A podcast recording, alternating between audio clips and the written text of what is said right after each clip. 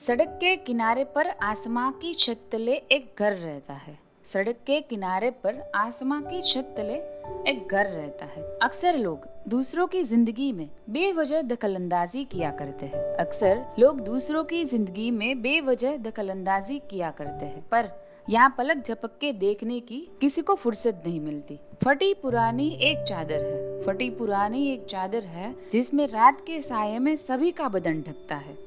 तेज धूप हो या डरावनी भयावह बारिश? तेज धूप हो या डरावनी भयावह बारिश? जैसे ही आती है, वैसे ही बदन में समा जाती है। ये मौसम की सर्दियाँ, ये धूप की गर्मियाँ, बदन के नूर को उड़ा ले जाती है, बदन का रंग सांवला कर जाती है।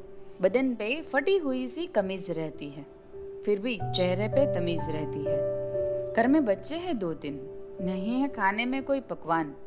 फिर भी होठों पे जिनके मुस्कान रहती है, उस सड़क से गुजरते गुजरते, अचानक से यूँ ही पलके उस और झपकती है, जहाँ आसमां के तले अमीरी रहती है। मुझे लगता है शहर की बुलंद इमारतों और डाइनिंग टेबल के खाने में ये मुस्कान खरीदने की हैसियत नहीं है, वरना रास्ते पे मिलने वाला हर कोई दूसरा शख्स इतना मायूस नहीं होता।